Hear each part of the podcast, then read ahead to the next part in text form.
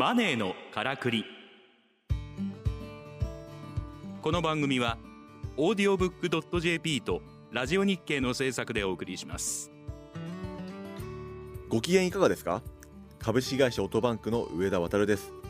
この番組は投資副業リスキリング起業などさまざまな方法で自分らしくお金に困らない生き方を実践している方々をゲストにお招きし話題のビジネスや働き方を取り上げてお金の流れ仕組みを分かりやすく解説します。今回のゲストはドローンパイロットエージェンシー代表取締役の上野剛さんです。よろしくお願いします。よろしくお願いします。上野剛さんはドローンパイロットエージェンシー代表取締役。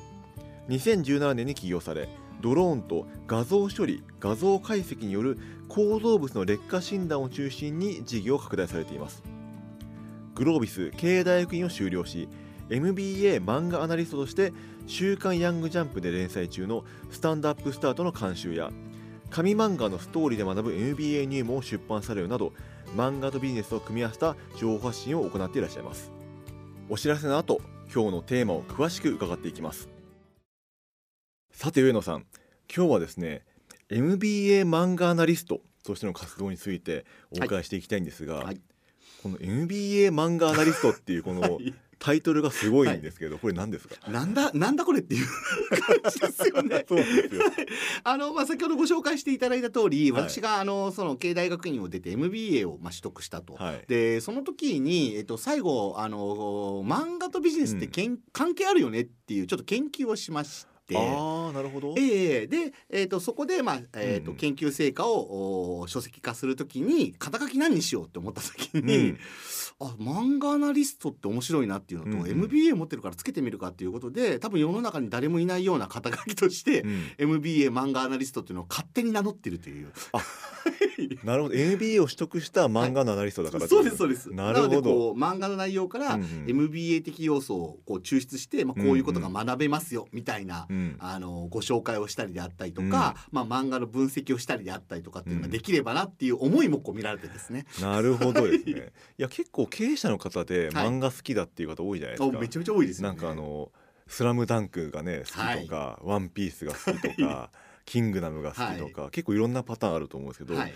そのビジネスにはい。この影響を与える漫画みたいな切り口でいうとどういったあの方向性とか漫画があるんですか、そうですね。あの実際に、えっと、我々が研究した中で言うと、うん。まあ、人であったりとか金系であったりとか思考であったりとかもろもろあるんですけれども、あの300人ぐらいのビジネスパーソンにアンケートをして、うん。えー返ってきた答えとしては、うん。まさに今上田さんが言ったみたいな「うん。えースラムダンクとかはい「えーワンピースであったりとか、うんあと島工作。あ島工作ね。島工作。ね。島工作上がるんですよとか。あとは宇宙兄弟とかサンクチュアリー、うんうんうん。えーですね。であと女性の方でやっぱり上がって特徴的で男性では上がらなかったんですけども、安野萌子さんの働きマンとか、働き今確かに。ああれキャリアマンの話ですもんねそうなんですよ、うん。まあ、あれに元気をもらうみたいな話でも上がってきたりしますね。はい。結構出版業界だと重版出題がみんな好きとかね。あなんかありますあねったりね、はい。うんなんかその業界特有のやつってあるんですよいろいろとねあありますね。業界漫画、まあ、料理もそうだと思いますし、うん。えー、とさっきおっしゃったみたいな出版業界みたいな漫画もありますし、うん。あまあ、ある意味宇宙兄弟も宇宙業界そうですよね。よね。うん。はい。まあねあの堀江さんも含め宇宙系が好きな人はみんな宇宙兄弟大好きですからね。まあ僕も好きなんですけど。めちゃめちゃいいですよね。あのなんだろうな空間にこう、AR でこう映し出すみたいなうん。空間っていうか、あのが窓ガラスにとか、うん。あこれ実際にできそうだなとか思わせたりとか、はい。宇宙で実際使われそうだなみたいなとか、うん。あとはあのー JAXA の友人がうん。あの閉鎖空間とかあいやガチであんな感じですよみたいな話をなるほどね。されやてたりとかするので、まあ、やっぱりよく取材されてるなと思いますね。っぱり綿密な取材の上でね書かれてるってのがやっぱすごいですよね、そうですね。うん。んその中そのビジネスに影響を与えていくっていう中で、はい。まあ、例えばその、ね「スラムダンクとかあの今ね出てきたような話あるじゃないですか。であのやっぱりそれをなんか NBA 的な切り口ではい。切っていくとはい。どういった学びっていうのがある、まあ、学びを意識して読む人多分いないと思うんですけど まあ読んだ中で、はい。あのこういった学びがあるよっていう紹介の仕方かもしれないですけど、はい。どういったものがあるんですか、そうですね。えっとやっぱりそのさっき上田さんがおっしゃったみたいなこういわゆる知識みたいなところっていうのももちろんありますので、うんまあ、この業界ってこんな感じなんだなとか医療とかうんっていうのもあったりしますしあとそのおとそこから問題提起みたいなのもあったりしますよね。例えばその、えっとブラック・ジャックによろしくとかうん。あーあったじゃないですか佐医藤療問題系ですよね。はい。うん。であれですと,、えっとまあ、一家の最初の交通事故が起こって、はい。えー、と交通事故の場合は医療の保険点数が通常のものよりも、えー、と4倍ぐらい高いので、えー、となんだろうな緊急病院として儲かりたいとか受け入れるみたいな確かうんうんうん描写があったりして、うんでえー、と死にたくなければ夜に車に乗らないことだみたいなうん。描写があったりとかあと研修医の制度みたいなのが書かれていて、まあ、実際にそういう課題も出てきて、えー、とそこの影響によって課題解決されたっていうのもあったと、うん。記憶しておりますので、うん。まあ、そういうようなその業界特性を知るっていうこともできると思いますし、あとそのさっき言った、まあ、キングダムであったりとかっていうところから、その人の動かし方であったりとか、うん まあ、組織の長としてどうあるべきかとか、うんうんあーっていうのを学ぶ人が多かったりってしますね。うんはいまあ実際なんかねその王毅将軍のリーダーシップみたいなものとかってみんなこう大好きじゃないですか。大好きですね。みんなあの将軍が見る景色ですって言ってみたりとか。うん そういった中だとなんかあの時事問題を学ぶみたいな、そういったあの漫画とかもあるんですかね。時事問題で言うと多分大きく3つがあるのかな 3, つの漫画があるなと思って、うんおっしゃった「ゴルゴ13」と、うん終わっちゃったんですけど「こち亀」とか。あこち亀ね。確かに。しかあのも結構ちゃんと予測するんですよね。こち亀ね。そうなんですよね、うん。あの世界がこうなるだろうみたいな、うん。なんか最近ツイッターでバズってたのだったら PS5 のことを確かなんか。予想したんですよ。よく知ってますね。はい、そうなんですよ。これぐらいだったら PS5 出るだろうって言ったらうん。本当に出てるみたいな、うん。あであったりとか、まああとはその多分ドローンみたいなのたち使われてたと思いますし、えっ、と。まあ、新しいビジネスの話も出たりしてて、うん。でこち亀は特許庁の友人が、えー、と特許の判断をするときに、えーとまあ、気質かどうかみたいなアイデアを見るじゃないですか、その時にあの机にこち亀が積まれていや 本当に言ってたんですよ。でこち亀で乗ってるか乗ってないかみよ隣の先輩が見てたみたいな。へえ。あじゃあこれ気質ですっていうふうに。そう。本当にそれかなと思いながらも、まあ、その冗談を言う人でもないのであそそれもリアルに見てんだなっていうのも面白かったですね。面白い、はい特許庁からのね紙にはこち亀に書いたとか言わないですよけどね。言えないですよね。あと三つ目はあれですね、島耕作ああ島耕です作ねね。。微妙に八芝天さんのね。そうです。もう単に漫画トークのぐらいに今出てますけども、まあ中国ビジネスの、うん。あのじえっ、と孫英が率いはい。る集団の場所とかっていうのも、シェーファー集団でした。そうですそうです。実際に北京にやっぱりはい。同じようなモデルとなった研究所があって、うん。えっ、とパナソニックのはい。子が、えー北京に赴任してうん行った時に、えー感動したって言ってました。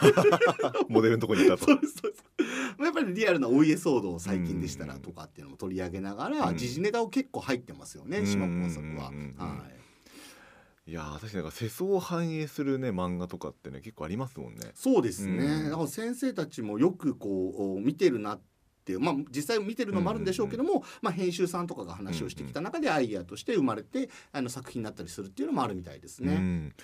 そう実際なんかその ABA 漫画研究会あはい。でね、あの確かやられたと思うんですけども、はい。そういうところだとどういった活動をやっていくんですか？そうですね。なんかすごい何なんだこの会話という名前なんですけども、あのグロービスってあの公認か学校公認のクラブ活動があって、うん、あの分かりやすいやつだとアントレプレナーシップクラブとか、なるほどわかりやすいですね。うん。まあ、企業の変革クラブとか、はいはいまあ、結構真面目なはい。仲がある中で、うん。えーとまあ、ち多分相当変わるみたいな。うん。いや漫画から学ぶことってやっぱり多いよねっていうことで、まあ、その漫画を学んだりであったりとか、うん。その漫画業界自体のことについてうん。ちょっと勉強しようと言いながらも、まあ、今みたいに楽しく漫画の会話をしてるとなるほど。そんなクラブですね。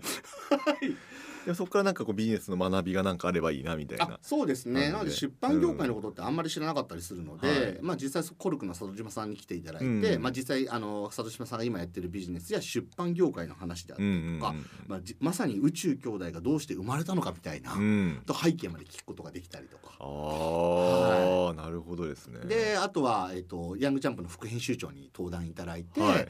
なぜヤングジャンプが、まあ、40周年以上40年以上もこう面白い業界をリードしていく漫画を作れるのかっっていう、えーそもそも会社としてのまあカルチャーというか仕組み、うんうんえーを話を聞いたりであったりとか、うん。はい、っていうのをしている。そんな活動をしてますね。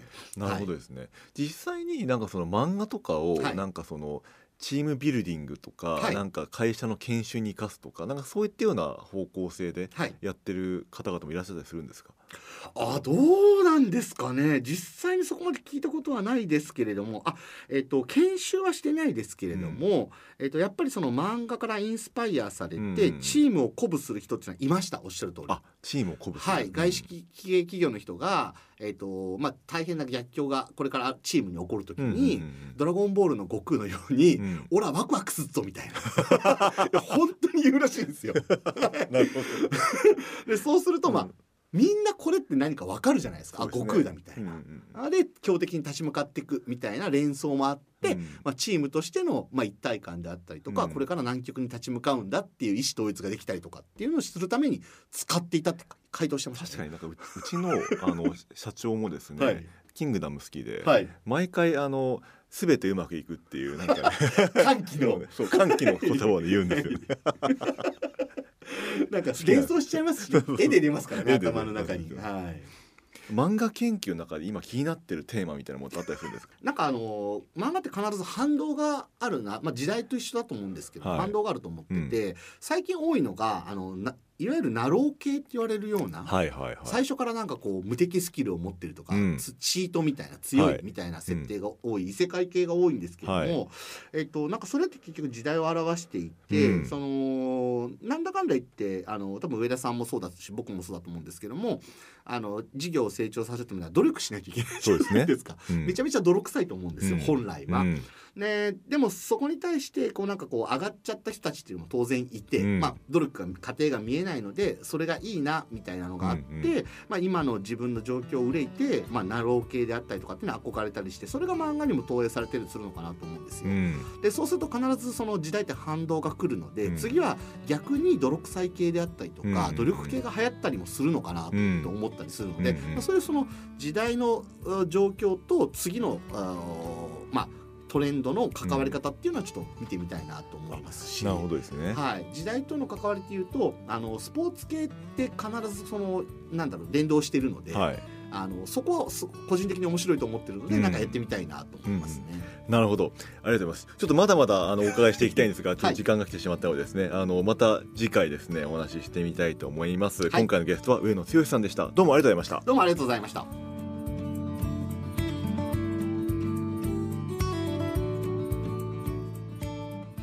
マネーのからくり。オーディオブックドット .jp とラジオ日経の制作でお送りしました。番組はポッドキャストによるアーカイブ配信を行っております。詳しくはラジオ日経のサイトをご覧ください。